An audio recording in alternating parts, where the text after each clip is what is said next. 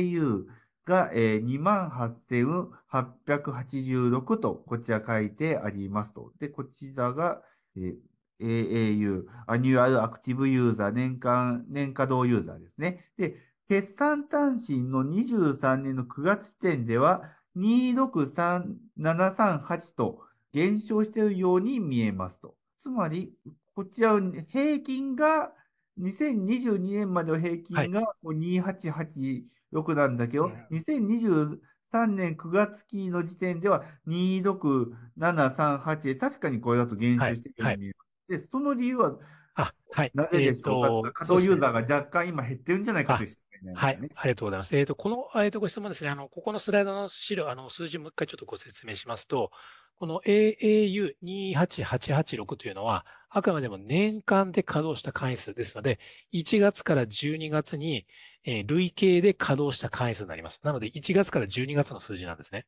で一方、こう、決算単身で出している9月時点の数字26738っていうのは、あくまでも2023年の1月から9月までで稼働した方といった数字が26738なので、1月から9月だけの数字なんですよ。なので、この28886っていうのは年間の数字。で、26738っていうのは1月から9月だけの数字ということになっておりますので、あの、比較対象が違うので減少しているわけではないです。ありがとうございます。はい確かに年と数台しか仕入れなくて、第4四半期だけに仕入れるというお客さんもたくさんいます。いらっしゃいます、いらっしゃいます。はい。わかりました。ありがとうございます。代理店がこちら、代理店戦略で現在123社いますと書いてありますと。で、代理店になると、そう、どのようなメリットがあるのでしょうかと来ております。お願いします。はい。えっ、と、私どもとですね、この代理店様との契約はですね、入会していただいたときに、特にこう手数料を払うという契約にはなっておらず、その代理店様の紹介で入会した方が、エースネットで取引をした場合に、えー私どもに手数料をお支払いいただくんですが、その手数料のうちの一部を代理店手数料として代理店様にお支払いするという契約になっております。ですので、こう代理店様がですね、いろんな方を集めてエースネットにご紹介いただいて、その方たちがたくさんエースネットを使えば使うほど、私どもが代理店様にたくさん代理店フィーをお支払いするという契約になっております。余震管理をしていますよという話がありましたと。なので、オークション会場としてはもう安心して使えているということですね。しかし、あの、事業者さんがその貸し倒れとかお金を払わないということになってきますと、オークション会場はオートサーバーさんから、うんえーお金が取れます問題ないんですけど、肝心のオートサーバーさんが困ることになってしまうことになりますと。ではい過去に大きい貸し倒れを計上ということはありませんでしたでしょうかと来ております。お願いいたし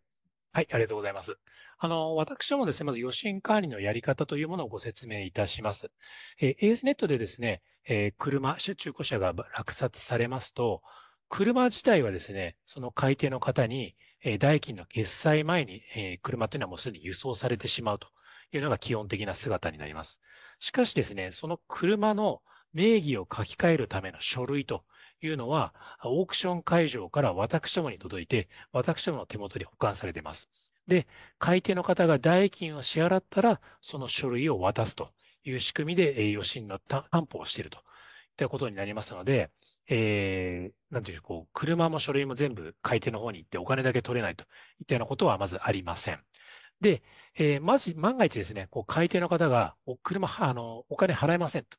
いうことになった場合はですね、えー私どもまあいろいろ督促とかですね、えー債権回収はするんですが、払えなかった、払っていただけなかった場合は、その届いてしまった車を私ども引き上げます。私どもが回収して、また別のオークション会場でその車を転売します。で、転売して、差損の部分だけを債権として請求する。それでも請求、回収できなかった場合は貸し倒れをするといったようなことになりますので、えー正直貸し倒れというのは、動かしている金額に比べると非常に少ないという状況になっております。で、確かですね、2022年度でですね、貸し倒れた金額っていうのが、えっ、と、確か目論見書で、えっ、と、600万、年間600万っていうふうに計上してたと思うんですが、これも過去の何年かで見ると600万結構大きい数字だと思うので、平均するとですね、まあ多分400万とか300万ぐらいにしかならないのかなと思ってます。ありがとうございます。なんか、結構、あれですね、そう、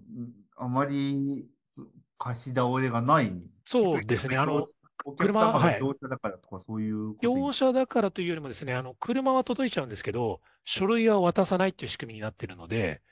あのー万が一、こう、なんでしょう、車代金払ってもらえなかった、倒産してしまった場合とかでも、車を引き上げて、その車を転売することによって再建圧縮ができる、再、あの、かなりの圧縮ができるので、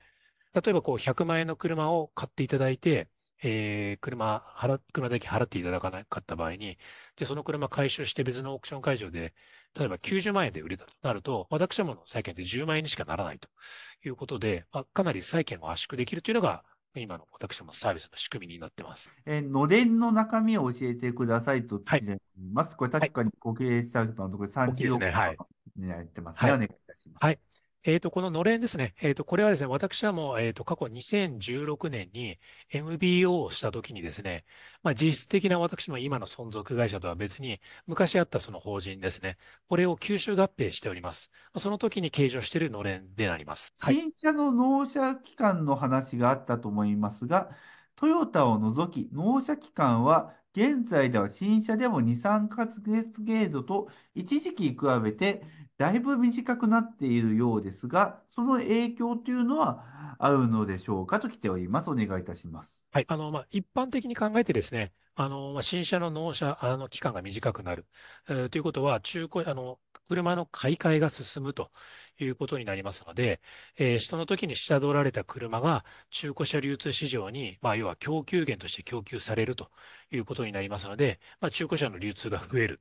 ということは、エースネットでの取引が増えるということですので、まあ、私どもにとってはいい影響になると。いうふうに考えております。ありがとうございます。一つお伺いしたいのですが、今、そう、トヨタだけ遅いっていう、まあ、トヨタが人気だからとか、そういうことなのでしょうか？いや、ちょっとそこは私もわかん、まあ、当然あ人気なのかなっていうのと、作った車をいろんな国国で売ってるので、あの、トヨタさんは、特に海外でよく売られてるっていう話はよく聞きますので、まあ、ただトヨタさんだけが遅いのか、他が頑張っているのか、ちょっとそこは私にはちょっとわかりにくいってところですね。すみません、えこちら、えっと、新車デモっていうのは、これ、人気車デモっていう意味で、ちょっとかか、あの、質問者書いていただいたあものになはい。りますので、なので、はい。人気車でも2、3ヶ月で、人気がない車はもっと短くうんのうんうん。っていうことの質はい。問になってましたので、すいませんが、補足でちょっとお伝えいたしましたと。内部留保ということで、まあ、今、しっかりした財務になっていまして、今、120億ほどの現金がありますと。で、かといって、今のビジネスモデルでなかなか使い道ってのは難しい。あの、新しい事業を一気に始めるとか、そういうことがなければそんなにないのかなと思うんですが、こういう投資計画について何かありましたらお願いいたします。来てお。ります。ありがとうございます。えっと、まず、こう、私もですね、BS のちょっと特徴なんですけども、こう、キャッシュがですね、こう、いきなり、こう、第三四半期で120億という数字になってるんですが、あの、車のですね、建て替え支払いというのが非常に多いので、この120億ある現金が丸々こう、フねフリーに使えるというわけではないというのが、まず一つご承知おきをいただきたいところでございます。で、私もですね、大体年、日々ですね、えー10億円ぐらいの車の代金の建て替えとかが行われてますので、で、買い手からはですね、最、最長で7日以内に払ってくださいっていう契約になってるんですね。となると、まあ、あの、丸々建て替えるわけではないんですが、最大限考えると、やっぱり70億円ぐらいのキャッシュっていうのは、こう、回転資金として持っておかなければいけないというのがまず一つございます。はい。まあ、そのためにですね、まあ、当然キャッシュを厚めに持っておくとか、あー短期の当座貸越の借り入れを行っているということを行っております。まあ、それ以外にです当然30億円ぐらい数字があるので、じゃあこれ何に使うんですかというところなんですが、あの、当然投資というところでですね、こう、まず一つ考えられるのはやっぱシステム投資ですね。まあ、私どもシステム会社ですので、システムが止まってしまうと売り上げも立たないというところで、こうシステムの冗長化とか BPO 対策というのは今後拡充させていきたいなというふうに考えております。で、また今現在ですね、こう何かこう開示できるような具体的なものはございませんが、当然成長戦略の中でですね、M&A っていうのもやっぱ一つの選択肢なのかなと思ってますので、そこに対するこう当て込みというのも考えられるかなと思ってます。ただちょっと、現段階ではこう開示できるものはございませんので、まあ、そういったものも考えられますよといったところでお承知いただければと思います。成長していきますよというのは書いてあります。ただ、こういったもの、中期経営計画を発表される会社っていうのも結構ありますと。で、そういったと取り組みっていうのはあり、まあ、今後予定しますかということで、まだ発表されてないところもあると思いますが、はい。話せることありましたらお願いいたします。はい。えーと、まあ、私どもですね、中期経営計画というかですね、まあ、中期利益計画的な目安なものは当然作っておりますが、現段階では控え時というふうになっておりますので、これなんでかって申しますと、あの、特にまだ現在開示できるような規模の内容にはまだ煮詰まってないといったようなところもございますし、じゃあ、こう、例えば3年、4年でこうビジネスモデルが劇的に変わるような業界でもないといったようなところもあるので、えーこう何か変化が見据えたときにこう出せるのかなとは思ってるんですが、正直今出したところでですね、延長線上ですということしか出せないなというのもちょっと危惧されるところですので、えー資料としてはあるんですが、開示するかどうかっていうのはちょっとまだ検討させてくださいというところになります。まあ、直近、そのオートサーバー様の株価というのが攻防は出ている状態になっているかと思いますと。で、こちらに対して何か、まあ、ご意見といっても、まあ、これ株価は市場が決めるところもありますが、何かあり、もしありましたらお願いいたあします。はい。えーと、まあ、ちょっとですね、あの、上場からですね、まあえー1400円ぐらいまでかなり一気に価格が下がっているというところで、でまあ、様々な投資家の方からですね、どうするんだというようなお叱りだったり、ご意見というようなものをいただいております。で、ま、まずその IPO 価格がなんでこう2670円で決まったかというところから説明させていただきますと、まああの、労働省機関投資家周りのところでですね、えー先ほども申しました通り、やっぱコンプスの企業として USS 様が挙げられたと。で、USS 様の PR と比べてどうだ、ディスカウントなのか、プレミアムなのかといったようなところを見て、価格が決まったというのが2670円でございます。で、まあ、それに対して、まあ、現状ですね、まあ、2000、えー終わって1900円から1200円の間でなかなか動かないといったようなところでですね、まあ、例えば配当を増やすのかとか、自社株買いするのかとか、優待をどっかとか、なんかいろんなご意見とかですね、いただいておりますが、まあ、正直もう上場したばかりというところもあって、自社株買いというのはなかなか難しいのかな。選択肢としては当然検討の一つに挙げられますが、現実的にはなかなかそこはというところはございます。で、配当のところは、あの、先ほど配当の方針と増や、あの、説明させていただきました通りですね、えー配当成功30%を一つのベースにしながら、まあ、株価とかを見て、こう、上げていきたいと思ってますので、まあ、配当はそういうふうに考えております。で、優待の方はですね、あの、これも当然選択肢の一つでは挙げられるんですが、こう、なかなかこう、B2B のマーケットの中でどういった優待が有効なのかと。あ当然他社様のこういった優待とか事例を見ながらですね、えー設計していただき、あいきたいと思ってますので、ちょっとまだ上場したばっかりでですね、こう、短期的に今すぐ何かをというのはちょっと難しい状況だということをちょっとご理解いただければと思っております。まあ、ただ、あの、とは言っても株価なかなかこう、戻らないじゃないかといったところもありますので、まあ、私どもとしてはですね、やっぱりこう B2B でなかなかこう、分かりづらい業界、分かりづらいサービス、まあ、多分今日、こう、2時間お時間いただいても、多分全てが伝わりきってないというのを正直私感じておりますので、まあ、こういったですね、えー説明させていただく場というのを、これから設けてですね、あの、機関投資家だけじゃなくて、やっぱ個人投資家の皆様に、こう、事業の内容とか強みとかを理解していただいて、こう株を持っていただける方を少しでも増やそうといったようなことを考えておりますので、まあ、まずは IR 活動にちょっと注力するといっ